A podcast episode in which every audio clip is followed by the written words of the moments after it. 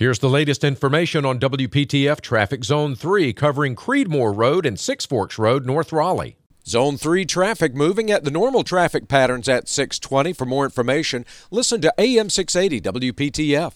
Tune to AM 680 WPTF, the traffic station with traffic reports every 10 minutes on the 8s, morning and afternoons. Zone by zone reports are an exclusive feature of WPTF Triangle Traffic.